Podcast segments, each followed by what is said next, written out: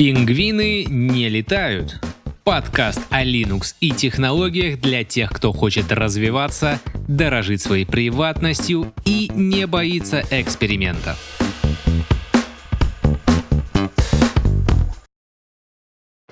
Ну что же, вот и закончился ноябрь. До 2021 года остался месяц. А это значит, что нужно подвести итоги прошедшего месяца.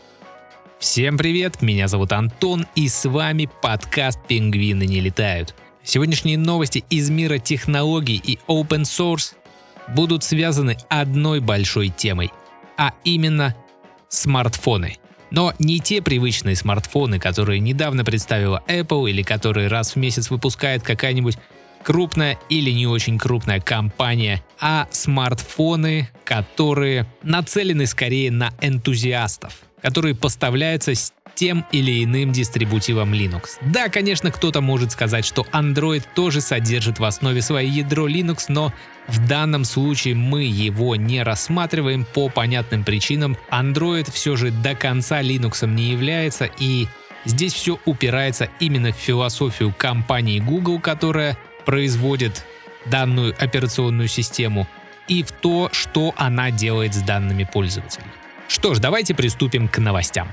Проект UbiPorts, который подхватил разработку Ubuntu Touch после того, как от нее отказалась компания Canonical, опубликовал 14 обновление прошивки Ubuntu Touch для всех официально поддерживаемых смартфонов и планшетов, среди которых можно заметить OnePlus One, Fairphone 2, Nexus 4 и 5, Nexus 7 2013 года, Meizu MX4 и Pro 5, BQ Aquaris E4, E4 5 и M10, Sony Xperia X и XZ и OnePlus 3 3T. Также началось формирование стабильных сборок для устройств Xiaomi Redmi 4X, Google Nexus 6P и Sony Xperia Z4 Tablet. Данная новость про формирование начальных сборок очень меня радует, потому что у меня появится возможность официально протестировать на своем стареньком Xiaomi Redmi 4X данную прошивку. Какие же нововведения появились в новой версии? Во-первых, основное внимание при подготовке выпуска было уделено поддержке устройств, поставляемых с Android 9. В частности, много внимания было уделено портированию драйверов.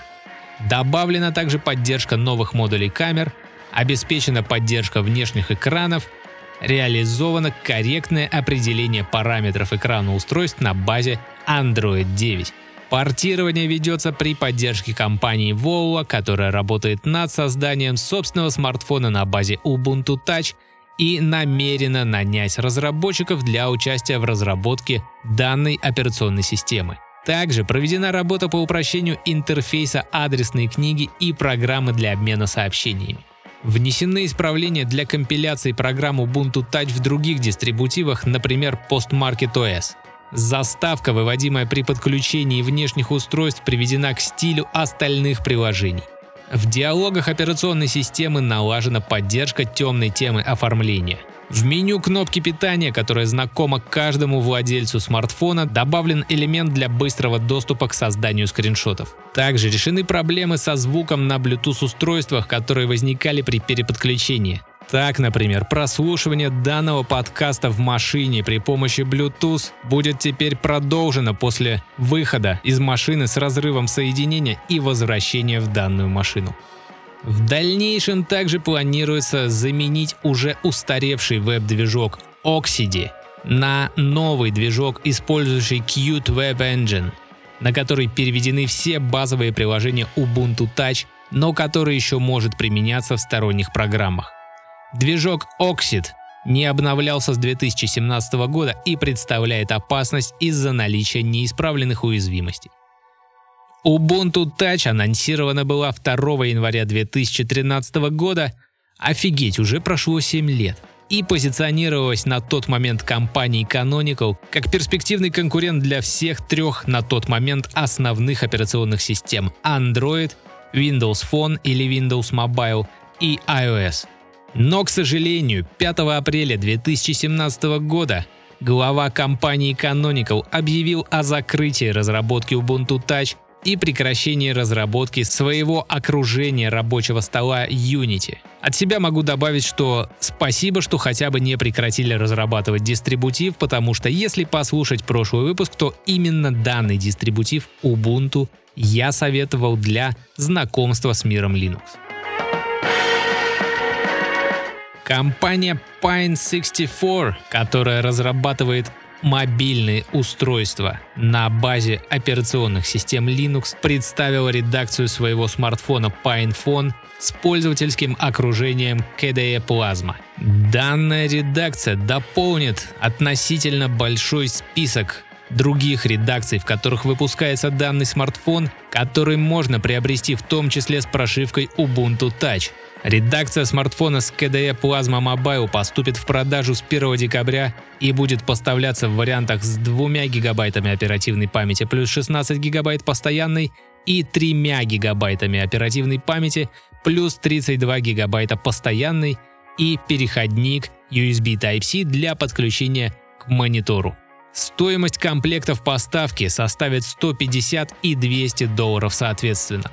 Если честно, то накануне 2021 года уже странно говорить о смартфонах за 150 долларов, которые продаются с 2 гигабайтами оперативной памяти, ведь уже даже самые последние китайцы, не говоря уже о таких довольно известных брендах, как Xiaomi, Huawei, Holding BBK и прочие-прочие, все уже ставят стандартом минимум 3, а дальше уже 4, 6, 8 и так до бесконечности. Но стоит понимать, что смартфоны, про которые рассказывается в данном выпуске, не нацелены на большую аудиторию и это, к сожалению, очень грустно.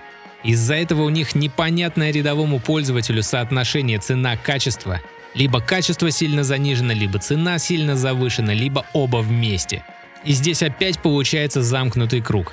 Такие цены и такое качество выходят как раз из-за того, что смартфоны делают малыми партиями и поэтому стараются экономить на всем, чтобы делать хоть какую-то приемлемую цену, потому что разработчики и производители данных устройств понимают, что они не будут такими же массовыми, как Xiaomi. Но при этом есть велик отпугнуть среднего стандартного пользователя как раз таки такими страшными характеристиками. И даже более того, пользователь более прошаренный, который беспокоится о своей безопасности и приватности, вряд ли захочет купить себе данный смартфон как раз таки из-за низких характеристик. Поэтому данное устройство рассчитано исключительно и строго на энтузиастов. Отмечаются общесистемные улучшения программной начинки, которые перенесены в разные редакции прошивок. Подготовлены патчи для ядра Linux, улучшающие поддержку оборудования смартфона. Частота обновления экрана увеличена до 60 Гц. И опять же мы возвращаемся к тому, что этот смартфон для энтузиастов и сейчас, когда все крупные производители поголовно переходят на 90-120 Гц, и ты видишь новость, что они увеличили частоту обновления экрана до 60 Гц в конце 2020 года, ты думаешь, что как эти устройства смогут вообще продвинуть Linux, я не понимаю. Стоит признать, что мне протестировать данный смартфон было бы интересно, но использовать его как основное устройство я вряд ли бы смог. Точно так же, как вряд ли смогу использовать в качестве основного устройства смартфон с Ubuntu Touch. А я, повторюсь, хочу попробовать это сделать. Другая компания, которая выпускает смартфоны на операционной системе Linux, Purism, объявила о начале массового производства смартфона Librem 5, Основное его отличие от предыдущего смартфона в том, что у него в наличии есть программные и аппаратные средства для блокирования попыток отслеживания и сбора информации о пользователе. Простыми словами, переключатели. Смартфон предоставляет пользователю полный контроль над устройством и оснащен свободным программным обеспечением, включая драйверы и прошивки. Разработчики сообщили, что стадия проверки качества устройства успешно пройдена – и проект переходит на стадию массового производства и широких продаж. В первую очередь смартфоны будут отправлены участникам программы предзаказа, благодаря которым и велось финансирование данного проекта. Устройство по предзаказу планируют отправить до начала декабря, после чего до конца января будет производиться отправка устройств по обычным предзаказам из Соединенных Штатов Америки. Отправку телефонов по остальным ранее сделанным предзаказам планируется завершить в феврале. Параллельно будет отправляться устройство и по новым заказам. Смартфон Librem 5 поставляется с полностью свободным Linux-дистрибутивом Pure OS, использующим Debian в качестве основы и адаптированным для смартфонов. В том числе и с графической точки зрения адаптировано окружение рабочего стола GNOME. Также он оснащен тремя аппаратными переключателями, о которых речь велась ранее, которые на уровне разрыва цепей питания позволяют отключить камеру, микрофон, GPS, Wi-Fi, Bluetooth и модуль связи. При отключении всех трех переключателей дополнительно блокируются и датчики, компас, освещение приближения. Компоненты модуля связи, отвечающего за работу в сотовых сетях, отделены от основного чипа, обеспечивающего работу пользовательского окружения. Цена у смартфона Librem 5 по сравнению с предыдущим просто заоблачная – 800 долларов. Что же можно получить за эти 800 долларов? Процессор AMX8M с четырехъядерным CPU ARM64 Cortex A53 частотой 1,5 ГГц и вспомогательным чипом Cortex M4 с графическим ускорителем Vivante GT7000 Lite с поддержкой OpenGL, Vulkan и OpenCL. 5,7 дюймов экрана, IPS с разрешением 720 на 1440 точек, 3 гигабайта операционной памяти, 32 гигабайта встроенной памяти постоянной плюс слот под microSD, возможность работы в сетях 3G и 4G, аккумулятор емкостью 4500 мАч, двухдиапазонный Wi-Fi на 2,4 или 5 ГГц, Bluetooth 4, 8 и 13 мегапикселей передняя и задняя камера соответственно, и порт USB Type-C. И опять же, поскольку заранее известно, что устройство не будет пользоваться огромной популярностью у массового потребителя, цена такая огромная. И, честно говоря, выбирая из этих двух смартфонов, я бы, конечно, выбрал PinePhone, потому что там начинка не сильно хуже, а цена гораздо более адекватная. Но стоит признать, что Librem 5 довольно долгий в разработке и в создании телефон, то есть уже не первый год собирали на него деньги, не первый год ждали, когда же появится массовое производство, не первый год ждали предзаказов, что называется, и на это, конечно, интересно посмотреть, но его я даже не буду планировать себе никогда в жизни заказывать. То есть, если над по инфонам можно еще подумать, то Librem 5 это явно не даже про энтузиаста, либо про очень богатого энтузиаста, которому очень нравятся дорогие игрушки на поиграться, потому что, опять же повторюсь, пока что современные Linux смартфоны не готовы для того, чтобы заменить на постоянной основе Android устройство или устройство на базе iOS. А теперь вопрос скорее к бумерам. Скучаете ли вы по смартфонам с полноценной полноразмерной QWERTY-клавиатурой? Я? Нет. Но стоит признать, что у меня такой телефон, не смартфон, обычный телефон когда-то был, а будучи моложе, я облизывался на Nokia N900, которую знает каждый уважающий себя гик.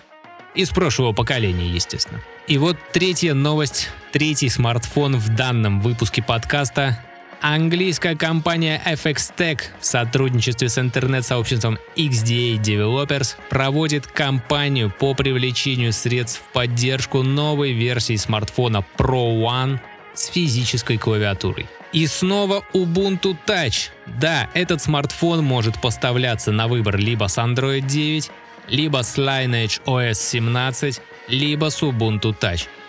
Более того, для последней заявлена поддержка возможности использования данного смартфона в качестве настольного ПК при подключении монитора, клавиатуры и мыши. На данный момент компания занимается адаптацией прототипа к серийному производству. Сбор средств оказался успешным, и к проекту уже привлечено в 7 раз больше средств, чем было намечено. Начало массовых продаж планируется в марте 2021 года.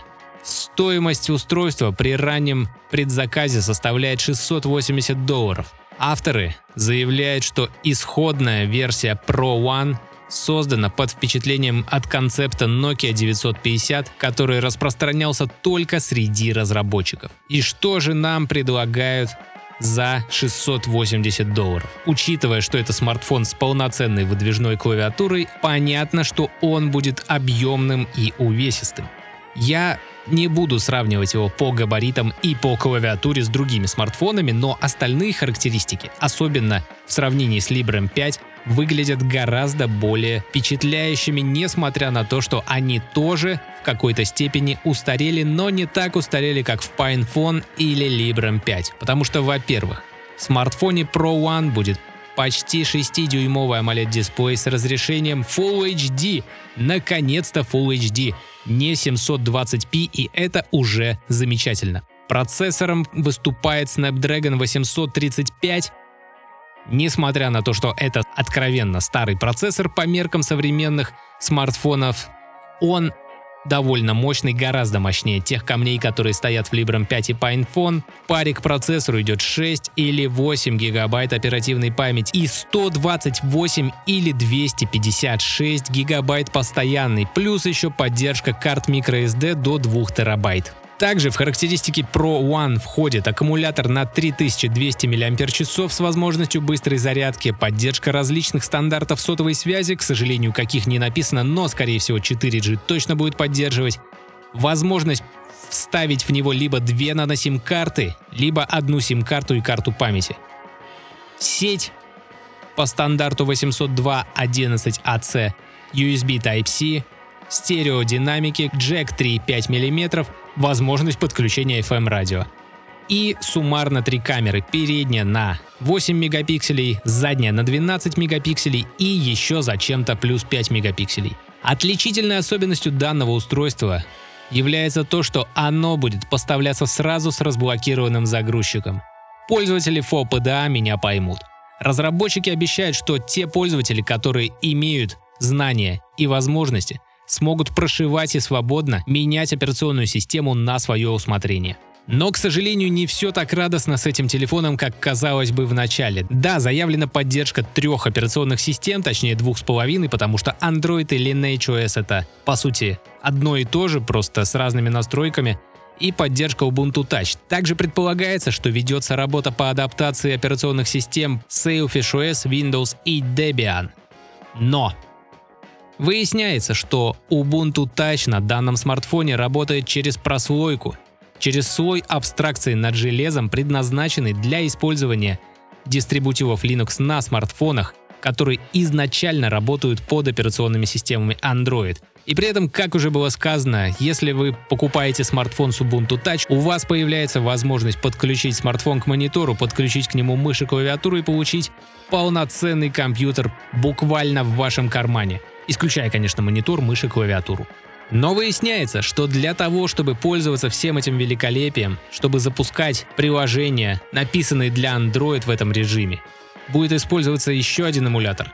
А для того, чтобы запускать полноценные Linux-приложения, написанные для настоящих Linux-дистрибутивов, будет использоваться еще один эмулятор, еще одна прослойка. И тут уже, даже если ты впихнешь 12 гигабайт оперативной памяти в свой смартфон, это вряд ли вывезет. По сути, у нас получается эмулятор в эмуляторе, эмулятор на эмуляторе сидит и эмулятором погоняет.